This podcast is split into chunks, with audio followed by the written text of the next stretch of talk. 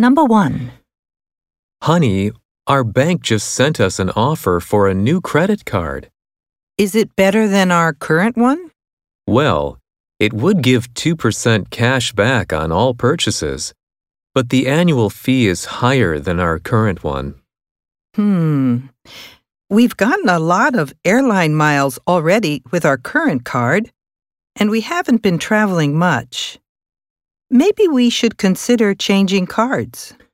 Okay. I'll review our recent spending to see if it's worth paying the higher fees.